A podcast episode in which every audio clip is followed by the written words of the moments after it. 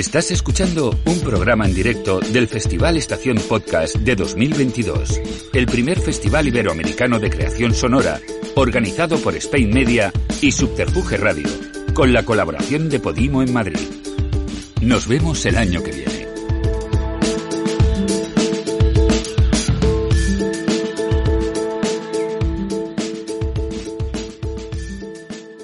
Nos sentamos en esta vigésimo sexta mesa de Casa Cabestani, que esta vez tiene lugar en Estación Podcast.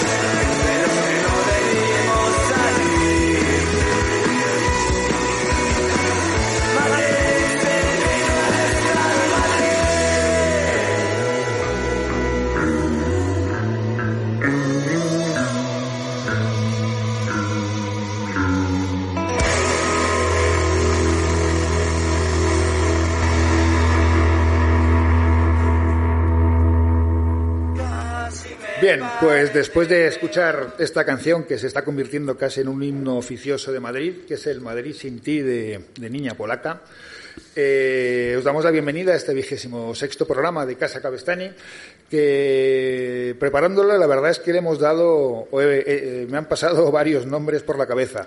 Uno que veremos dentro de poco, aunque os parezca muy raro, pero que tiene bastante sentido, el programa se podría haber llamado Agua, que lo comentábamos, lo comentábamos antes, David y yo. Eh, también verbenas, dulces y San Isidro, que es un poco lo que estamos celebrando en, en estos días, o un paseo por el Madrid del siglo XII, que es el, el siglo que, que corresponde donde nació el, eh, vi- o vivió el santo patrón de, de nuestra ciudad.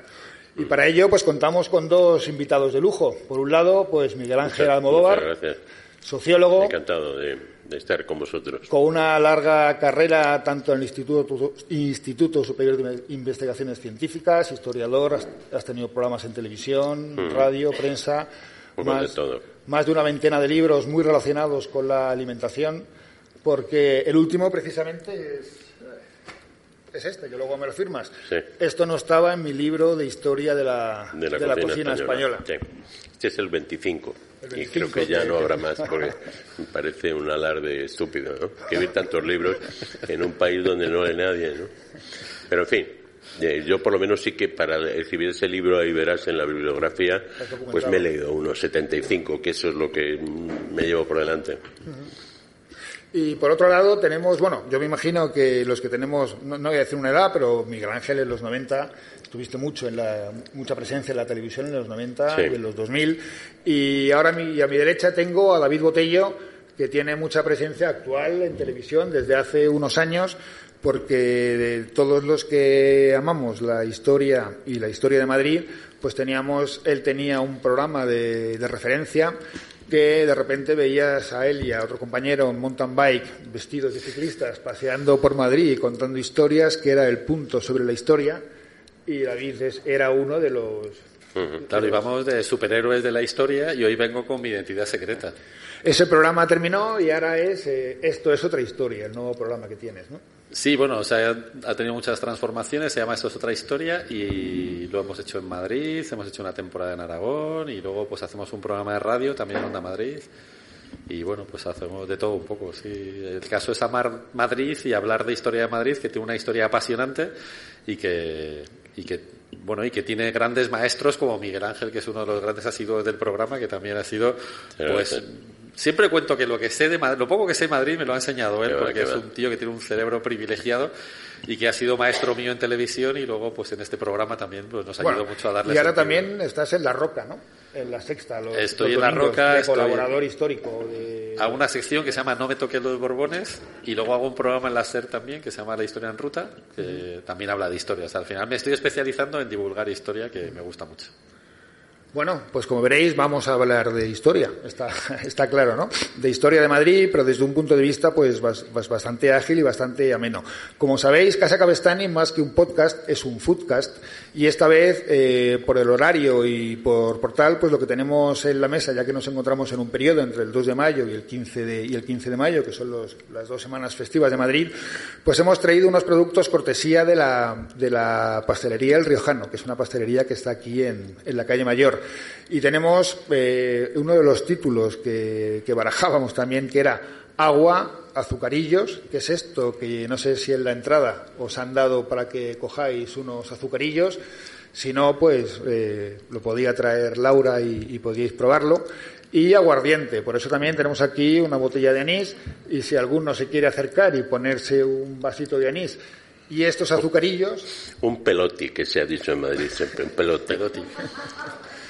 porque el origen de estos azucarillos que dan nombre a la zarzuela, pues es que los niños lo mojaban en agua como refresco y los adultos lo, lo mojaban en anís, en anís seco, en anís de chinchón.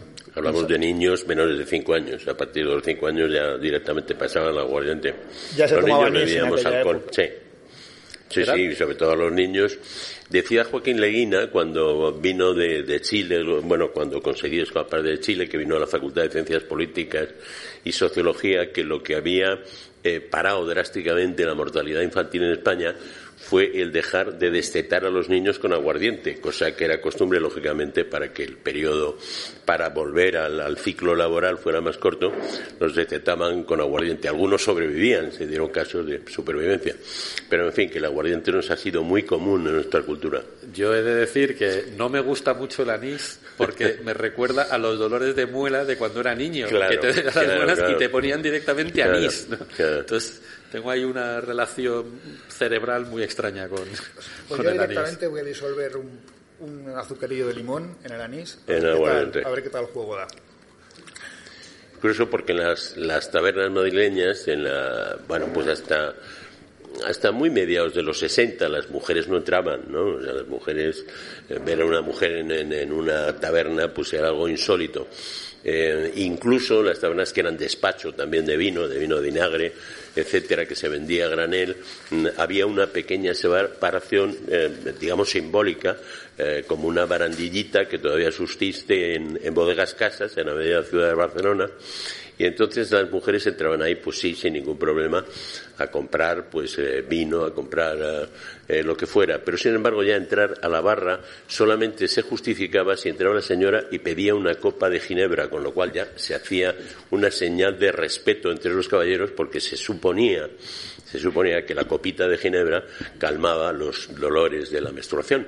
Entonces eso es algo que, que se mantuvo como leyenda popular, supongo que la mayoría se la tomaban porque les apetecía y no porque les pasaba nada, pero era la única manera de acceder a las, a las tabernas, ¿no?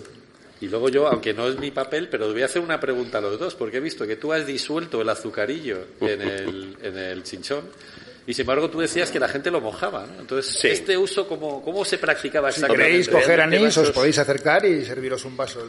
Vasos no te daban, porque solo vendían las botijeras. Las botijeras vendían un agua, además en Madrid un agua muy especial. El agua de Madrid siempre ha sido excelente y la que llegó, digamos, a, a los hogares era la de Lozoya y de Santillana. Pero sin embargo, estas señoras, no sé si era cierto o no, pero vendían de la fuente del berro y era de la fuente del berro que la traigo fresquita. Era la forma en que vendían la- las botijeras pues por ejemplo del paseo de Recoletos. Y curiosamente este este agua de la fuente del berro quedó porque eran esos caminos de agua, quedó en una fuente que todavía existe de las poquísimas fuentes que hay en Madrid, que está en Correos, esquina Cibeles. Entonces había unas colas enormes de taxistas para coger ese agua que se suponía, pues si no milagrosa, pues casi, ¿no? De una gran calidad. ¿eh? Pero bueno, por no de la fuente del berro. Por no descentrarnos, estábamos hablando de... De agua, estamos De agua, de agua, por claro. cierto, que era uno de los nombres del programa, es verdad. Pero bueno, el Riojano es una de, los, de las pastelerías más antiguas de Madrid, Sí. más de 1855. O sea que Claro. más, de 100, más de 160 años. Que, que ellos eran proveedores de la Casa Real. Aquí en España, tú como experto en gastronomía, no es como en Inglaterra, ¿no? Que ser proveedor de la Casa Real no... No, el proveedor de la Real Casa es algo que empieza en el reinado de Alfonso XII, que es el que mm, eh, mm, eh, deja sin, sin efecto una ley que existía desde, desde Alfonso X Sabio, de yantares y conduchos. Yantares y conduchos era la obligación que cualquier pueblo tenía de atender las exigencias de los viajes reales, es decir, del rey y de su corte. Claro, hubo algunos viajes, como el de Felipe IV a Doñana, que iban cuatro o cinco mil de manera que arrasaban aquello como la langosta, ¿no? O sea, por donde pasaba la, comitiva real no volvía a crecer la hierba.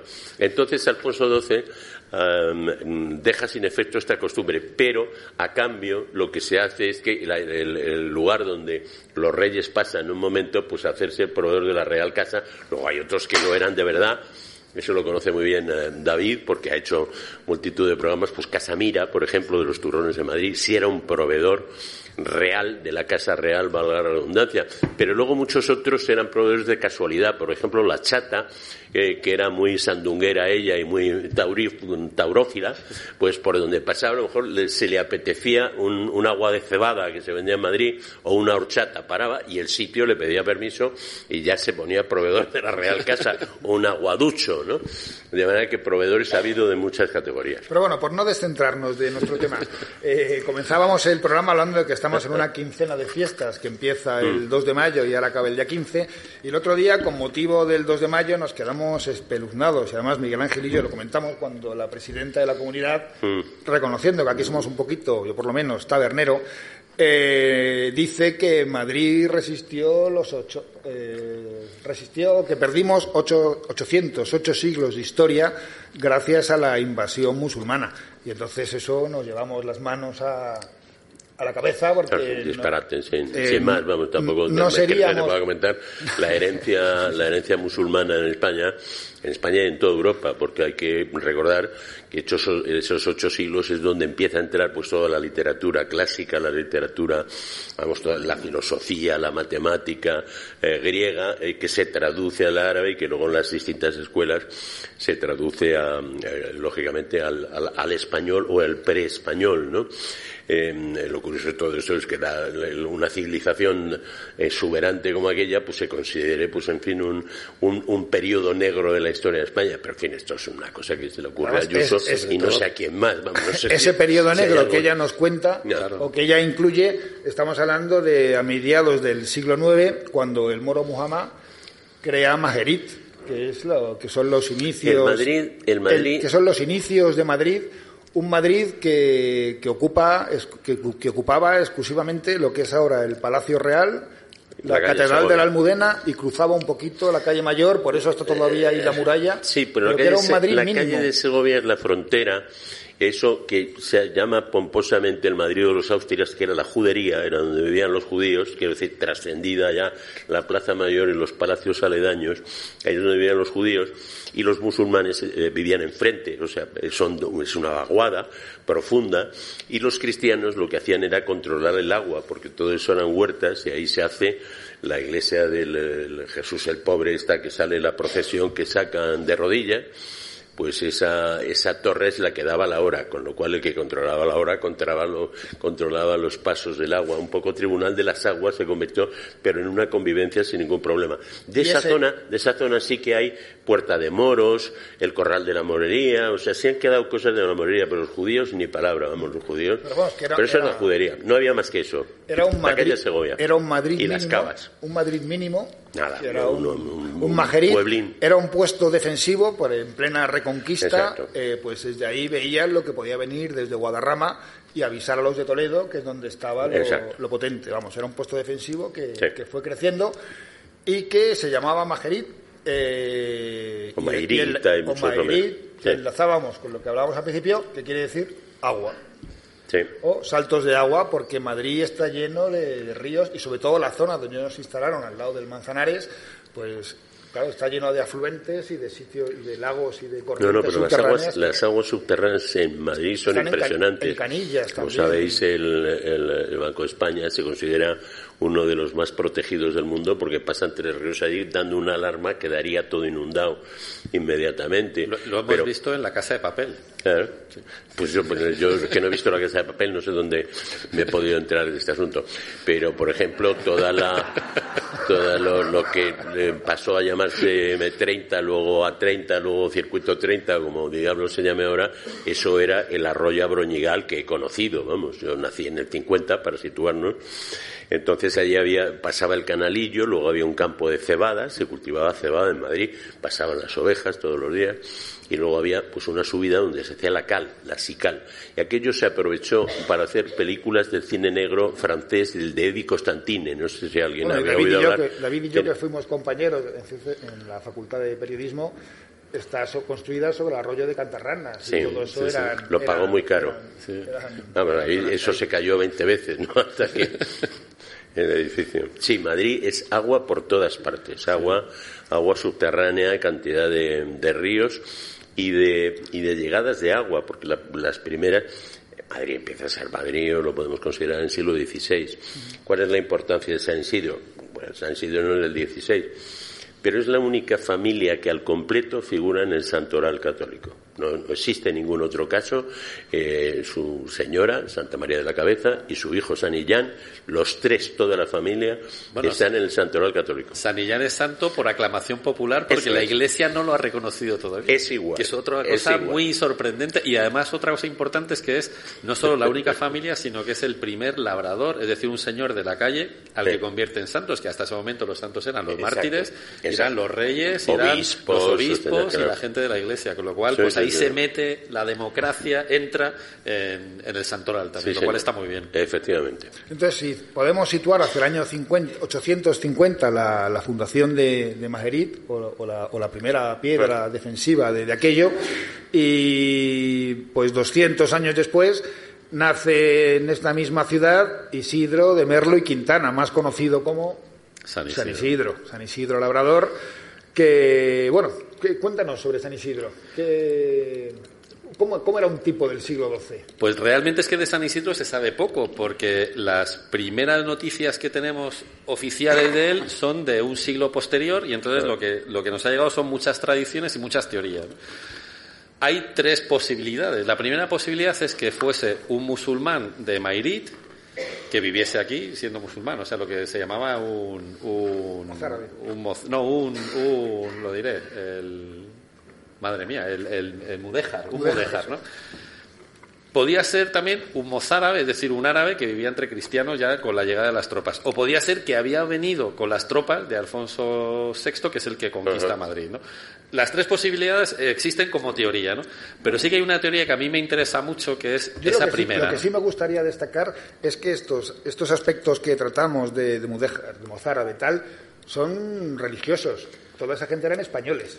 Bueno, eran españoles, claro, o sea, nacidos eran en- nacidos en Estamos España. hablando desde claro. un punto de vista Espa- religioso. españoles todos. Claro, eran españoles pues siendo, todos. siendo más finos serían andalusíes, porque habían nacido en Al-Ándalus, ¿no? O sea, realmente había tres Españas. Estaba la Hispania cristiana, estaba Al-Ándalus y luego estaba la, la España judía, que era... era- eran gente nacida aquí. Nacida aquí, o sea, sí, sí. O sea, Abderramán tenía una, una abuela que era de Navarra, o sea, que estas cosas no se cuentan, pero, pero estaban muy mezclados todos también. Claro, y en el pueblo de mi madre nació Ibisaín, que fue el, el constructor de la, de la Alhambra de Granada. Claro, pues Y era español, era Pues- musulmán, pero era español. Bueno, vamos. Una Claro. posibilidad era que, eh, que San Isidro pues hubiese sido uno de los musulmanes, que era una- un labrador y demás. Y hay quien dice que tenía que ver con una figura musulmana que era los walis, ¿no? que era una especie de santo popular, un tío sabio que venía de la calle, que, que era un poco desarrapado, ¿no? que era agricultor, que conocía los secretos del campo y que conocía sobre todo los secretos del agua. Y entonces la- los vecinos le iban a pedir consejo para saber cómo podían sacar adelante sus cosechas. Y esto era muy importante en la, en la cultura musulmana. O sea, que Cuando- Sa- San Isidro era un zahorí. Podría ser un zahorí porque, como dicen, allí donde ponía el ojo ponía el pozo, el tío, ¿no? Tenía una, tenía una vista muy buena para, para sacar agua a flote. Y de hecho hay, pues en Madrid no sé cuántas fuentes hay documentadas de, de San Isidro, pero hay muchas, ¿no? Hay pozos, hay fuentes, la fuente San Isidro famosa que tiene un agua milagrosa. O sea que ahí donde llegaba el tío, pues sacaba, de- decían que podía brotar agua de cualquier peñasco, ¿no? Porque un tío tiene esa capacidad de saber dónde estaba el agua. Y eso le dio mucha importancia en su época, en una época en la que el campo era fundamental. Entonces se supone que cuando llegan los cristianos se encuentran con esta figura. Pero una época, un Madrid que está lleno de aguas subterráneas, ¿cómo puede ser un problema la, la sequía? Bueno, porque había que encontrar ese agua también, claro. Y Bueno, estamos pero, pensando. pero los moros ya habían canalizado. Bueno, estaban canalizando. Bueno, estaban canalizándolo todavía momento, y claro, sobre todo están claro. canalizando los accesos a lo que era el, el fuerte principal, ¿no? Pero luego los campos estaban ahí un poco que sí, que el que sabía cavar y sabía encontrar agua, pues tenía mucha más facilidad. Entonces, por eso se supone que o San Isidro era este señor o era un conjunto de todos los señores que sabían dónde estaba el agua, ¿no? Pero lo importante de la tradición es que eh, era una persona de la calle muy importante relacionada con el mundo agrícola que sabía dónde encontrar el agua y eso le dio mucha importancia social en una época en la que en la que bueno pues era muy importante regar los campos y que las cosechas salieran bien porque si no la gente no comía directamente ¿no? ¿Qué se comía en aquella época, Miguel Ángel? Bueno, en aquella época lo, lo, que podían, vamos, realmente se comían pues eh, las, los famosos pasteles de los que habla Quevedo ya mm, más tarde en el siglo XVII, en fin, era era una comida rural porque eh, Madrid era un enclave rural, no era ninguna cosa. Sí tenemos ya eh, noticias de una de, de diferencias eh, de comidas entre clases pues a partir del siglo XVI que es cuando existe Madrid cuando llega el agua ya de una manera más más organizada llega de la zona de la zona esa de Villamil o sea de todo el parque de Villamil desde ahora situándonos en Valdeacederas, para empezar en Valdeacederas, pues se lleva hasta los caños del Peral, hasta la plaza de actualmente de Isabel II, ¿verdad? Ópera. Eh, donde estuvieron el teatro Los Caños del Peral, allí llegaba el agua, creo que ahora también se puede visitar algo de ese, y, y entonces pues eh, Madrid pasa eh, pasa a tener y tenemos ya crónicas de, de lo que comían, sobre todo de lo que comían los que comían, vamos, de o sea, cuatro- los que no comían no tenemos ninguna noticia. 400 años después de San Isidro, vamos. Claro, En claro aquella que época que cuando- serían muchos claro cereales, que es cuando mucha se empieza, huerta. se empieza a celebrar a San Isidro, porque en su época nadie le celebraba, no No, había fiesta. él qué comería San no Isidro había su vida? fiestas ¿Qué de comería San. Isidro en un día a día? Pues supongo que, que pues eh, queso duro, ¿no? O sea, queso rancio, pan, vino. Eh, el vino era entonces un alimento y aprovecho para decir que lo sigue siendo, según ley de 2003. El, el- vino es un alimento y forma parte de la dieta mediterránea. De momento eso es lo que dice la ley, hasta que no se cambie. Y, poco más, pues se comía caza, se comía caza de vuelo, caza pequeña, eh, quien podía, porque en general es un privilegio de Hidalgos el tener palomar, no se podía, el Quijote tomaba un palomino los domingos porque podía tener palomar, ¿no? Eh, pero claro, también esa vida era muy difícil, pues, probablemente pues no, no había ni hidalgos en Madrid en esa época. No habían llegado Ten en cuenta que un hidalgo, un hidalgo perdía su condición de hidalguía si era sorprendido realizando un trabajo mecánico, sacando un cubo de agua, pues entonces inmediatamente no podían trabajar en nada, vamos, era la... Antes hablábamos, antes hablábamos de un, de un Madrid primitivo, que era lo que Sí. hoy incluye el Palacio Real, la Plaza de la Armería, la Catedral de la Almudena y un poquito más. Y el Madrid de San Isidro ya es un poquitín más grande. y Digamos que la muralla llega pues hasta donde está el viajero, en la Latina o por ahí. Sí. Subía por Sí, la calle poco de la latina, las cavas, las cavas, que son y luego justamente bajaba las fronteras, a- son las distintas las distintas murallas, porque hubo varias murallas, se iban ampliando, pues como cualquier... La muralla, cri- cualquier esta era la reducto. muralla cristiana, vamos. La o conocida como muralla medieval, porque claro, estamos en la Edad Media, ¿no? Claro, estamos También hay hablando de- La de, Edad de Media es que son mil de años, murallas entonces pasan muchas cosas a lo largo de, Sí, a lo largo lógicamente. año, ¿no? Sí, aquí Pero era el- Madrid muy muy pequeño, vamos, insisto, era la calle de Segovia, lo de arriba, lo de abajo Claro. y poco más, ¿no? Aquí, el Y resto arqueológico la original más antiguo de Madrid es la muralla de Mohamed I, que está ahí enfrente justo de la Almudena. Luego hay uno más antiguo que es eh, el templo de Bot, pero esto no vale porque lo trajeron de fuera. Pero vamos, el templo original más antiguo, o sea, el- el- la construcción más antigua original de Madrid Sí. es esa muralla. Eh, Lo cual demuestra la importancia que tuvieron también los musulmanes en, en Madrid, claro. Pero yo creo que es a partir, insisto, a partir de que Madrid es, eh, se convierte en la capital, entonces empieza un culto a San Isidro, un culto formal, eh, y ahí es donde empiezan eh, pues las, las fiestas y, en la pradera de San Isidro, de lo que deja memoria eterna Francisco de Goya, esa, esa, esa bajada, esa vaguada al río, ¿no? Eh, y es cuando realmente se empieza a hablar de una gastronomía popular, de una gastronomía lo, lo típico, hablamos de los siglos pues 16, 17, 18, pues en esos siglos ya se empieza a ir a la pradera de San Isidro, fundamentalmente se toma el jigote del santo, el jigote isidril, que era pues un filete de carne picada con adobada, con un poquito de ajo, etcétera, lo que eh, posteriormente se llamó el filete ruso, poco más tarde en el franquismo em, el filete a la villanesa eh, se prohibió como ahora pues todo lo ruso. Estamos en un segundo esa es la primera eh, em, em, antirrusificación y, y luego pues eh, se llevaban empanadillas pues hay canciones populares eh, eh, un jegote que ha sobrado empanadillas las tortillas ya mucho más tarde, porque la tortilla de patata no aparece hasta mitad del siglo XIX en toda España, no antes. en la gran hambruna de 1812, que precisamente Goya también dibuja en sus grabados, o nos relata en sus grabados, el año del hambre, dentro de los desastres de la guerra, eh, los madrileños se comieron la cal de las paredes y no comieron patatas, porque a nadie se le ocurría comer patatas en aquella época.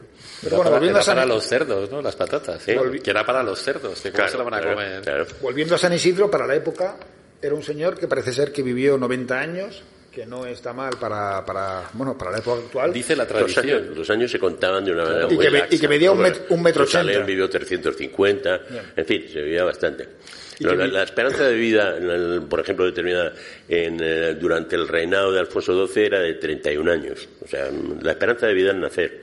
Claro, que imagínate. Pero hay que tener en cuenta que en esa, en esa media eh, hay que tener en cuenta la mortalidad infantil, que era muy elevada. brutal. Muy elevada. Entonces Claro. eso hace que baje la media, pero Sí, el que sobrevivía a la infancia sí. Es- podía vivir cierto. tranquilamente 90 años. Eso es cierto. No era tan Eso- excepcional. Eso es cierto. Que por cierto, aunque para que no se me olvide y lo apuntéis, mi padre era un poco friki y en el año 85 me llevó a ver la momia de San Isidro, que está en la calle Toledo, en la Pues Catedral de Toledo.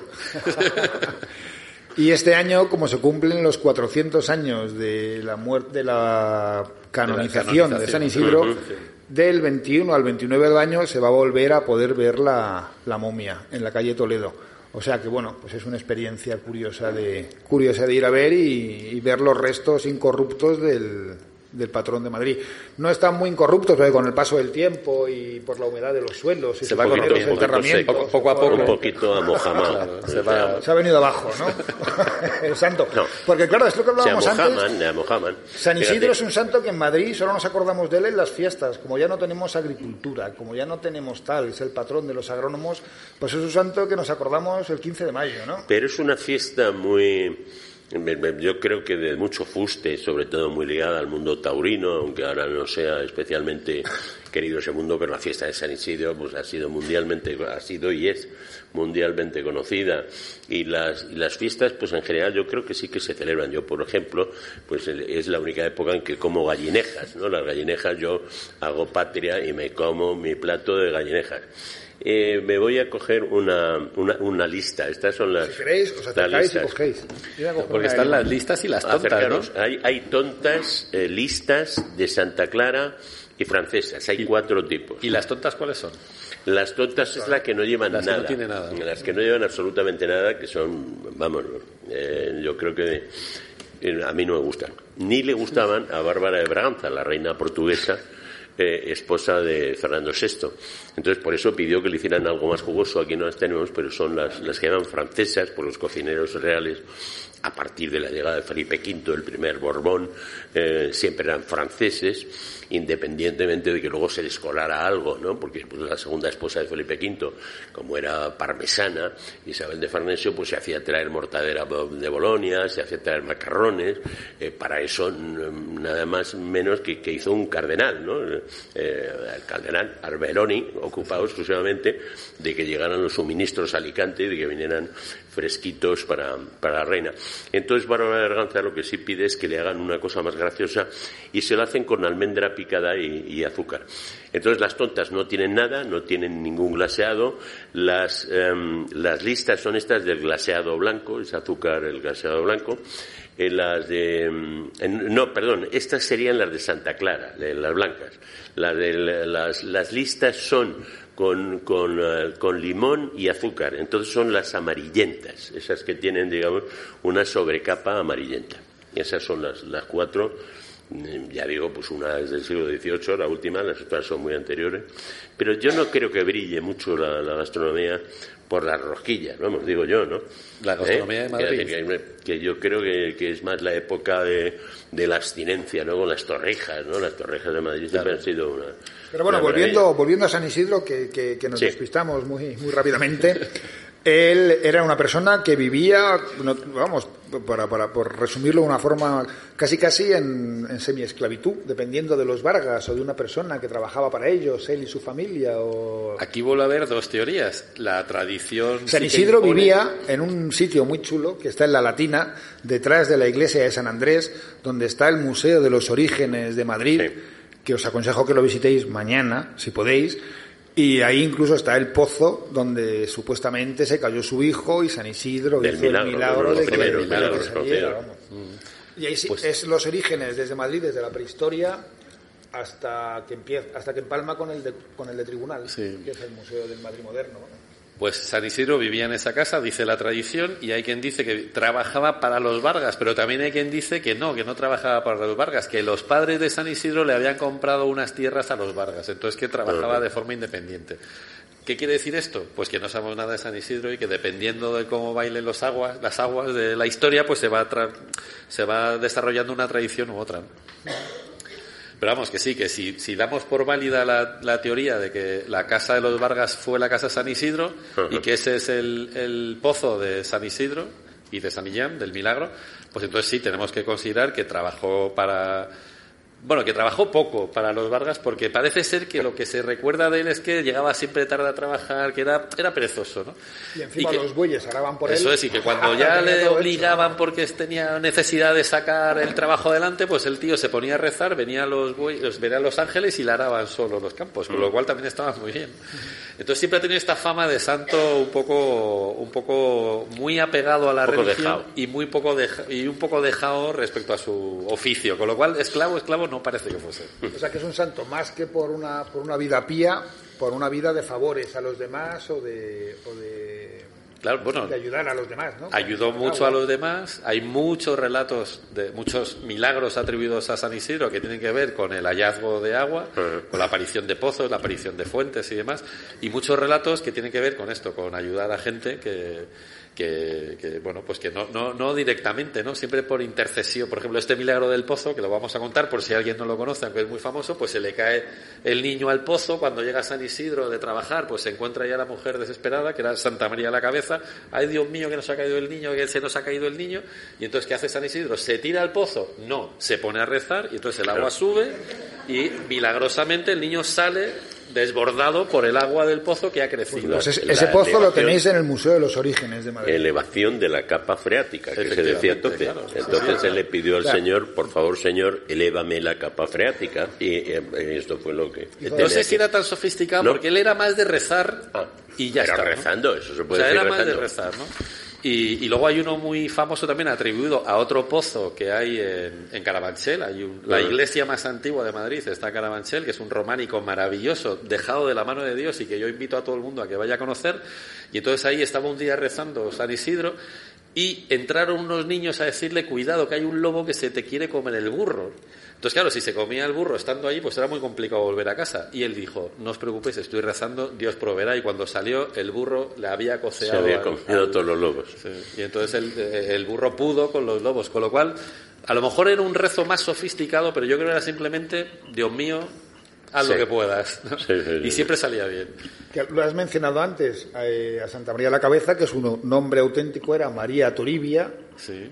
que no es, no es santa todavía, o sí es santa por aclimación popular, y que además la acusan de haberle puesto los cuernos a San Isidro. Bueno, es que hay un vacío en esa historia que, que nos preocupa mucho a los investigadores porque de repente estos que están conviviendo tienen un cese, no me acuerdo cómo se dice técnicamente, un Cese temporal de la temporal convivencia. de la convivencia, ¿no? Y entonces Santa María se va a su pueblo, ¿no? Que es un pueblecito de, de Madrid, ¿no? Y, y ahí desaparece. Entonces hay quien dice que es que ella pues ha tenido algún tipo de aventura por ahí o que, han- o que ha sido San Isidro el que ha sido malo. El caso es que se separan. Pero San Isidro, que era muy pillo, se va a vigilarla. Y entonces un día, eh, de alguna forma ella se somete a una especie de ordalía, que era como estos juicios de Dios, ¿no? Y entonces eh, ella se compromete a que, porque escucha, ¿no? Las- los rumores, ¿no? Ella se entera de que hay rumores y tal, y dice, no, no, yo soy casta y lo voy a demostrar, ¿no? Entonces ella lo que hace es enciende una especie de, lámpara de aceite, que por eso siempre se le representa con una lámpara de aceite, y dice, si yo he mentido o he puesto los cuernos a mi marido, mm, no voy a o sea, no, no voy a ser capaz de caminar sobre las aguas, cruzar este río y llegar con esta lámpara hasta la ermita que hay al otro lado, ¿no? Y la tía lo consiguió, o sea, caminó sobre las aguas y llegó hasta la ermita y encendió con su lámpara la lámpara de, de la ermita. Y eso, San Isidro, que era muy cuco, estaba ahí vigilando y se dio cuenta, entonces en ese momento hacen las paces y ya la convivencia vuelve otra vez a su, a su, Su ser. a su ser, a su naturaleza cotidiana. Entonces no está muy claro, ya te digo que al final esto de que le puso los cuernos sí que se ha dicho, pero parece ser que no. Pero- También hay que decir que no hay ninguna, o sea, aparte de las tradiciones, no hay ningún documento que hable de Santa María de la Cabeza y se sabe que en ese pueblecito donde está la ermita, lo que sí que se hacía era adorar a un cráneo que había aparecido ahí porque había una época en la que estas cosas se hacían, ¿no? Había cráneos que eran milagrosos, incluso antes de llegar a los cristianos, aunque esto es sorprendente, porque parece ser que estos señores de antes también adoraban sus cosas, ¿no? Y que por eso se le llama Santa María de la Cabeza, porque lo que se adoraba ahí era ese la cráneo que estaba ahí desde tiempos inmemoriales y la gente iba pues a pedirle sus cosas y que también se lo concedía, como Entonces- Santa María.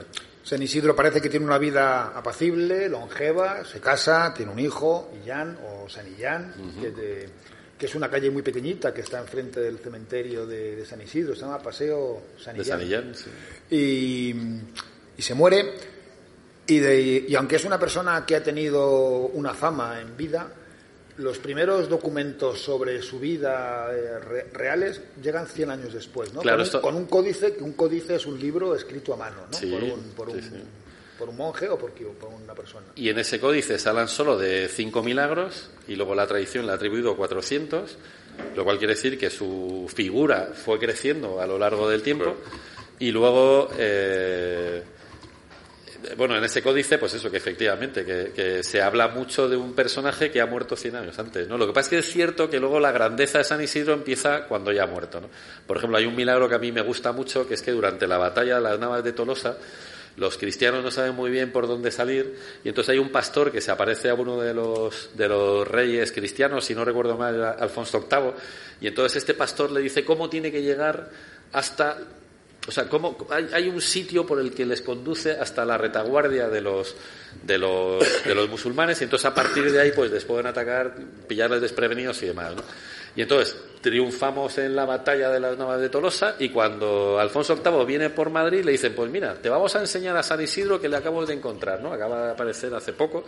Y entonces está el cuerpo incorrupto y cuando Alfonso VIII lo ve dice, oh milagro, este señor es el pastor que me ayudó a triunfar en la batalla de las Navas de Tolosa. Con lo cual tenemos un santo que no solo es milagrero, no solo encuentra agua, sino que además es un gran estratega eh, para las batallas importantes de la historia de España. Formidable. Formidable. Es emocionante. Es emocionante. No, no, es verdad. Porque además hay un paralelismo con Santiago, Sí, Santiago de ¿no? ¿Ah, sí? ¿Cuál, por ejemplo? Pues, pues aparecer después de muerto en una batalla y guiar a la tropa frente a la morisma, infiel.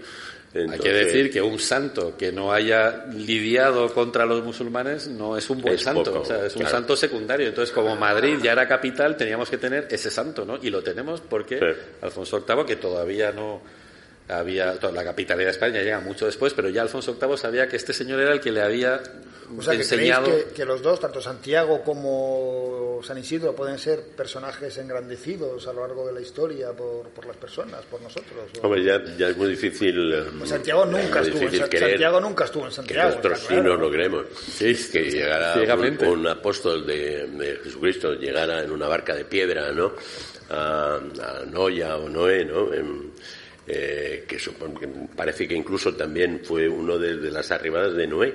O sea, Noé también pasó por Galicia. Galicia También. ha sido un sitio muy de, De paso. de paso para, para eso. Mirar, a ver, parece un milagro. Eh, pero sin embargo, pues ahí está Santiago, ¿no? Ahí está, ya. Santiago, que, que está, está un poquito sin estar, pues siempre ha habido debate, ¿no? Sí. Siempre ha habido debate. Por ejemplo, Quevedo fue uno de los grandes defensores de que fuera el patrón de España, pero había otros defensores de, de Teresa de Ávila como patrona de, de España, no solo de la gastronomía, eh, ya que estamos en la gastronomía, patrona de la gastronomía, porque entre las cocinas, entre los pucheros andaba Dios, en fin, ya conocéis. Pero, El Papa ca- canonizó a San Isidro y a Sí, Santa Teresa sí. y a San Javier el mismo día. Es Santa día. Maravillas, que vivía aquí al Santa lado en el Maravilla. Congreso. ¿eh? Que eh, José Bono se empeñó en hacerle una allí en el Congreso una lápida y tal, y luego no, no salió aquello adelante, ¿no? Pero Santa María es posterior y lo que decía posterior. Carlos apuntaba con muy buen criterio que hace 400 años que Santa Teresa, San Isidro y San Javier son santos. Justo Sí. estamos este año celebrando que el mismo día fueron santos. Fíjate. Fíjate. Bueno, me he quedado sin palabras. Nos hemos quedado todos sin palabras, porque veo que el distinguido público también se ha quedado sin palabras. Bueno, y, a- Sí, sí, y hablando de Santa Teresa, a mí me impresionó mucho saber que en Madrid hay un templo, porque Santa Teresa es escritora, ¿no? Todos sabemos que todos vivo sin vivir en mí, ¿no? Eso lo hemos leído todos y lo hemos disfrutado. Pero hay una iglesia en Madrid Sí. que aparece Santa Teresa en el altar, ¿no? Como, como ocupando un puesto importante en el santoral, ¿no? en, en la iglesia. Y, yo- y a mí me sorprendió, porque pensé, es verdad, es que esta señora también era santa, ¿no? O sea, que no solo es escritora, que también hay una tradición. Estuvo en una posada en la que hay una, una lápida que lo recuerda en la, en la cuesta de Santo Domingo, eh, muy cerca de Santo Domingo. Ahí hay una, en fin, uno de estos rombos que pone el ayuntamiento, recordando que anduvo por allí. Pasó la noche allí y lo pones. Lógicamente, pues eh, los viajes entonces eran muy pesados, ¿eh? porque la- todavía no había carreteras. Hay que tener en cuenta que el primer plan de carreteras que tuvo España lo hizo lo hizo don Miguel Primo Rivera, o sea que imagínate, ¿no? Como las carreteras es muy posterior eh, a Santa Teresa. Y a San Isidro. Ya sido, se han sido más. O sea que es un, san- un santo que más o menos muere en el 1200. Es un santo- Se empieza a hacer famoso a partir del Sí. 1300 y en el 1600 le, le canonizan Sí. y hasta nuestras fechas. Pero, pero lo contaba muy bien eh, David. Bueno, la importancia es eh, la- su, su actuación es en Madrid, pero realmente es un santo muy popular en general entre los labradores, patrón de todos los agricultores. Hay que tener en cuenta que, el, que ese sector primario ha sido el, el- el- el que daba eh, el, pues, el trabajo pues, al 90% de la población y, es, comi- y es un comida. santo Y comida. y comida, Claro. claro. Y es un santo muy querido, yo creo, entre los labradores. Es San Isidro Labrador, ¿no? El nombre. Y luego hay que tener en cuenta que estaba muy unido también a los Austrias, porque, por Ah. ejemplo, dice la tradición también que Carlos V enfermó, se puso muy malamente de lo suyo cuando era muy niño, entonces su madre lo que hizo fue ir a la fuente Mm. del santo y le dio de beber y entonces milagrosamente se curó. ¿no? Y luego esto mismo también se cuenta de Felipe II y de Felipe IV, con lo cual los Austrias han tenido Mm. muy buena relación con el santo y con las aguas del santo que eran milagrosas y que gracias al santo pues la, la- la dinastía de los Austrias pues iba prosperando, iba creciendo. ¿no? Luego ya con Carlos II le salió peor y ya no, ya no tuvieron posibilidad de tener, de tener descendencia y ahí se cortó la dinastía. Porque- ¿Y la tradición de la verbena de San Isidro, de, de cuándo surge? Ya desde el siglo XIX, es una cosa muy... No, yo creo que antes, muchísimo antes. O sea, lo que pinta Goya es de, de finales del 18 y ya pues, hay que ver el esplendor que tenía esa pradera. Yo creo que empieza en el, en el propio siglo XVI. Lo empiezan visto, ¿dónde a hacer esas celebraciones. Ten en cuenta que era el lugar un lugar de encuentro de los madrileños, ahí había- cientos, todavía quedan fotos, ¿no? De, de, de lavanderas, las mujeres iban a lavar, tendían las sábanas allí, era un, todo un espectáculo, y era un lugar, lógicamente, pues donde hay señoras lavando, siempre hay algún moscón eh, cerca, eh, pues intentando cortejar a, a la lavandera, con lo cual, pues aquel siempre fue un sitio de, eh, pues, pues un lugar muy popular. El río siempre fue una birria. Era normal que los embajadores, cuando llegaban a Madrid, los embajadores extranjeros, pues le echaran un vaso de agua como limosna. Era costumbre darle una limosna al río. eh, o un jarro, en casos ya. Pero eso ya era, o sea, lo del jarro ya era tirando la Venga, casa por la ventana. Un jarro. Y lo notaba. Digo, Vamos, un jarro ya. En, en Aranjuez ya se notaba un poquito, pero en Aranjuez ya es el. Pero. Siempre ha sido un río birria, excepto en la prehistoria, que sí que hay yacimientos y parece que era un río importante. Aparte de que las necesidades de un poblado eh, de la época pues eran más pequeñas. Porque donde se origina la verbena y va toda la gente a beber el agua del santo, Claro. es supuestamente una fuente creada por, Arriba, San sí, Isidro, claro. que La golpeó- fuente de San Isidro. Y luego uno de los, un descendiente de sus patronos pidió permiso para construir ahí una iglesia, ¿no? O el pequeño... Sí, la ermita, ¿no? la ermita, todavía, está- y luego el cementerio alrededor acogiéndose Cementerio. a la sombra del santo, ¿no? Luego llegó la el, sacramental Calderón, de San Isidro. llegó el Calderón y la M30 y movió la pradera a, a donde se celebran ahora las, las fiestas. Bueno, ahora ya se celebran donde se puede, ¿no? Pero yo creo que sí que es la misma, ¿no? Era abajo. Porque No, no, la, fuente misma, y el cementerio es- están es, arriba. Digamos las dos, claro, la- las dos bajadas ¿no? hacia el río, de un lado y de otro, porque Goya lo pinta desde su casa, lo que se llama la Quinta del Sordo, lo pinta desde su casa o, o aledaños, ¿no? Lo pinta desde el otro lado, con lo cual pues ya se puede ver todo el Madrid de la época, ¿no? Y si a Carlos V ya le había curado el agua porque ya le habían dicho a su madre, Claro. la reina, que eran aguas milagrosas, pues se supone que la tradición ya existía, ¿no? Y que ya había una tradición de ir a beber agua y sobre todo una tradición de celebrar San Isidro en esa pradera.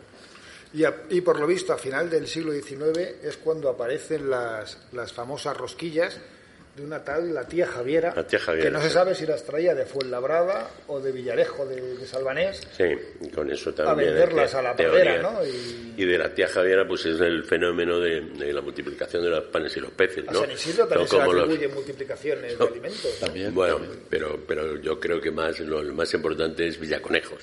Villaconejos produce melones para la mitad del planeta, no se sabe cómo. Es una cosa extraordinaria. Cientos de miles de millones de toneladas. Un pueblecito pequeño, yendo hacia Chinchón a la derecha, Y es San que lo ves Isidro. allí. Por Y- obra de San y Isidro, eso, ¿no? en Labrador. parte tiene que ver con San Isidro. Porque no se puede producir un pueblo tan pequeño esa cantidad de melones que produce Villaconejos. Eh, Sí, pero las, las rosquillas, las famosas rosquillas de la tía Javiera, fíjate que esa tradición de, de atribuírselo pues, a un sitio que tenía fama pasaba ya con Lope de Vega. Lope de Vega, que tenía una casa que hoy es visitable, es una preciosidad y os aconsejo, porque la describe tantísimas veces en su obra que está exactamente igual que era. Porque decir, la, la describe con, con una enorme frecuencia esa casa. Que está en la calle Cervantes. En la calle. Cervantes. La casa de Lope Vega, calle Cervantes. Como- como los su gran enemigo, su gran Y amigo. entonces, eh, lo que era, eh, entonces no, no existía en el siglo XVII la idea de jardín, nadie tenía un jardín, tenía una huerta, una huerta muy bonita, con limoneros y tal, pero era jardín mm, estilo francés, ¿no? Y entonces él cultivaba espárragos, y entonces su hija, que estaba en un convento de clausura justamente al lado, pues le mandaba huevos de las gallinas y él hacía unos espárragos con huevos escalfados por la noche, porque se levantaba temprano, se tomaba sus torrendos con aguandiente, en fin, hacía una dieta bastante, bastante dieta dura. del, del doctor. Valentín Fuster. Pero por la noche, por la noche ya bajaba a los espárragos. Y se vendían en Madrid exactamente igual, espárragos de Lope de Vega, de la huerta de Lope, se vendían en todo Madrid. Realmente, pues, Había una expresión- que falsos todos. Había una expresión que cuando algo era bueno se decía, esto es de Lope. Eso O sea, es, que es que... eso es, era la idea. Cualquier producto de huerta se vendía, bueno, oiga, que esto es de la huerta de Lope. Lope. Claro, suponemos que no eran todas, ¿no? ¿No? No, no porque Lope no, no hacía milagros, o sea, Lope no... Pero igual estaba ahí San Isidro también en la Lo que es un milagro, lo que es un milagro eh, siempre me ha parecido es que con la vida disoluta que hacía el tipo, lo que escribió, dices, pero bueno, cómo cundía, entonces cundía mucho el tiempo, no sé por qué, pero vamos, el tiempo era inacabable, ¿no? Es que no había, no había Instagram. Porque estas iban, cosas. Iba- por cierto, hay una, las famosas gradas de San Felipe, ¿no? El mentidero de la villa, ¿no? Que va todos los días, ¿no? Pues ahí es donde Las se... gradas de San Felipe están en la Puerta del Sol, digamos que era el, Estaban, edifi- el edificio que está mirando la puerta, la puerta del de Sol de frente a la derecha. Sí. La calle del Correo, ¿no? La actual calle del Correo. Exacto, eso ya no existe, pero estaban elevadas, ¿eh? por eso eran unas gradas, y entonces pues allí se reunía un mentidero, ¿no? Pues a contar los acontecimientos del día, fundamentalmente guerras que eh, teníamos en todas partes, y en Orán, y parece que han tomado Orán o no han tomado. Y, y es curioso porque ahora hay una mm, preciosa exposición en, el- en la Biblioteca Nacional, os- que os recomiendo, de las, de las antiguas gacetas, lo que fue antes de los periódicos, lo que fue el inicio, los, los avisos, que se llamaban los avisos. Los avisos se llamaban a la calle de postas, a las postas, y entonces allí se repartían por las postas de las ciudades españolas. Entonces hay una maqueta preciosa de las gradas de San Felipe para hacerse idea de cómo eran. ¿Eh? Os recomiendo las- la exposición, se llama algo así. Avisos y los, mm, la prehistoria del periodismo, algo así se llama la exposición. Eh, y hay una maqueta muy bonita. Pues llevan tres cosas. Tu estábamos de López, nos hemos ido a la Biblioteca Nacional. la Casa de San Isidro, que es el. Museo de los Orígenes de Madrid, Fundamental. y la momia de San Isidro, que se podrá Y la ver en los próximos en los próximos días. Eso ya para los que os dé más, más morbillo. Bueno, no lo sé. En, en Palermo ya sabéis que están las cuevas esas de los dominicos, hay 400 momias allá a la vista. O sea que quiero decir, No, pero para ver ninguna San- momias, ninguna San Palermo. Palermo, que es una de las cosas más españolas que hay en el mundo. Vamos, en Palermo vivió Cervantes, vivió Quevedo, en fin, Palermo siempre ha sido español, luego nos lo quitaron. No he entendido nunca por qué la gente sale a reclamar Gibraltar español, que es una cosa que no tiene el menor interés, una peña ahí. Y Palermo, nadie sale a, a decir Palermo español.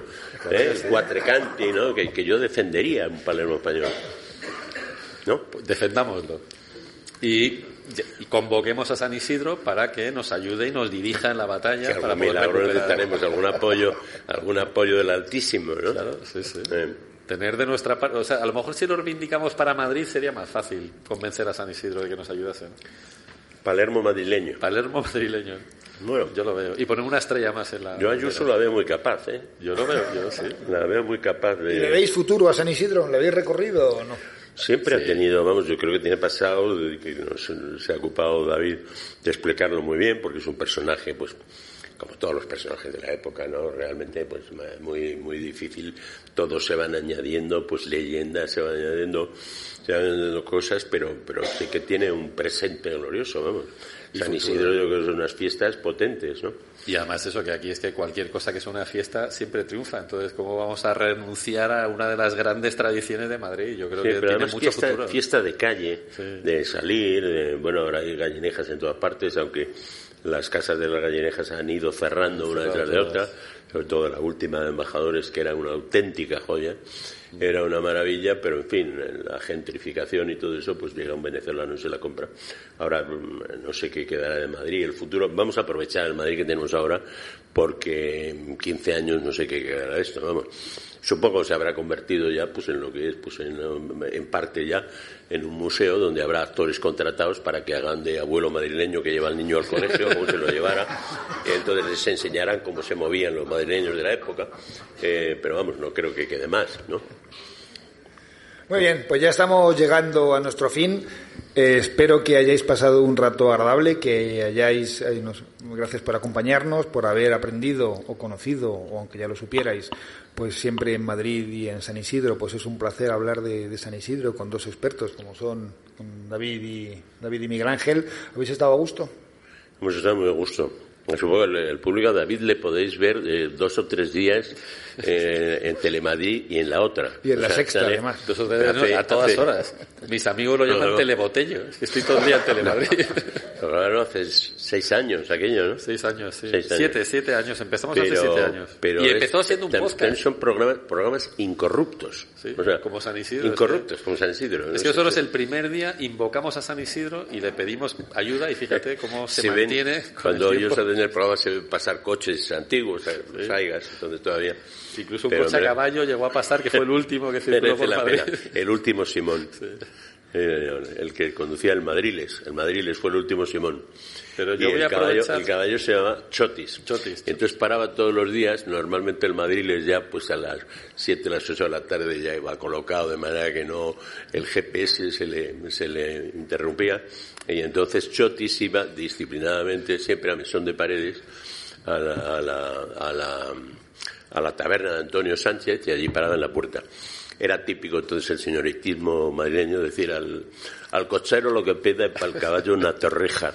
Y le daban una torreja, una torreja empapada en vino, que es como son las torrejas. Eso de la leche es un invento de, de no sé quién se lo debe ocurrir eso de las torrejas de leche. Pues yo quería eso, quería aprovechar este último minuto que tenemos para establecer una caja, una queja formal, porque habéis puesto ahí el azucarillo y no me lo habéis ofrecido. Bueno, O sea, pues ahora nos- el ahora nos único que no ha probado los azucarillos he sido yo. No puede Bueno. ser, no puede ser. Y ahora el distinguido público que se acerque a... ¿No? Eh, pues no sé por qué no lo han hecho. Vamos, que ha invitado el Ofrecido lo maestro de ofrecido. ceremonias. sí. No, no, sí que ha habido algún incauto que ha venido aquí a probar el anís. ¿eh? Oye, pues el anís con los azucarillos cambia totalmente. Sí. Cambia, ¿eh? ¿no? Cambia, Cambia. mucho. Mucho. Ahora te me tomo uno. Pues Miguel Ángel, David, muchísimas gracias por venir. Muchísimas gracias a todos los que habéis estado acompañándonos en este primer episodio en vivo. Muchas gracias a Pastelería El Riojano. Muchas gracias a Subterfuge Radio, como siempre. Muchas gracias a Estación Podcast por contar con nosotros. Y como sintonía final, vamos a esco- hemos escogido una canción que se llama Madrid, de María Jesús y su hijo.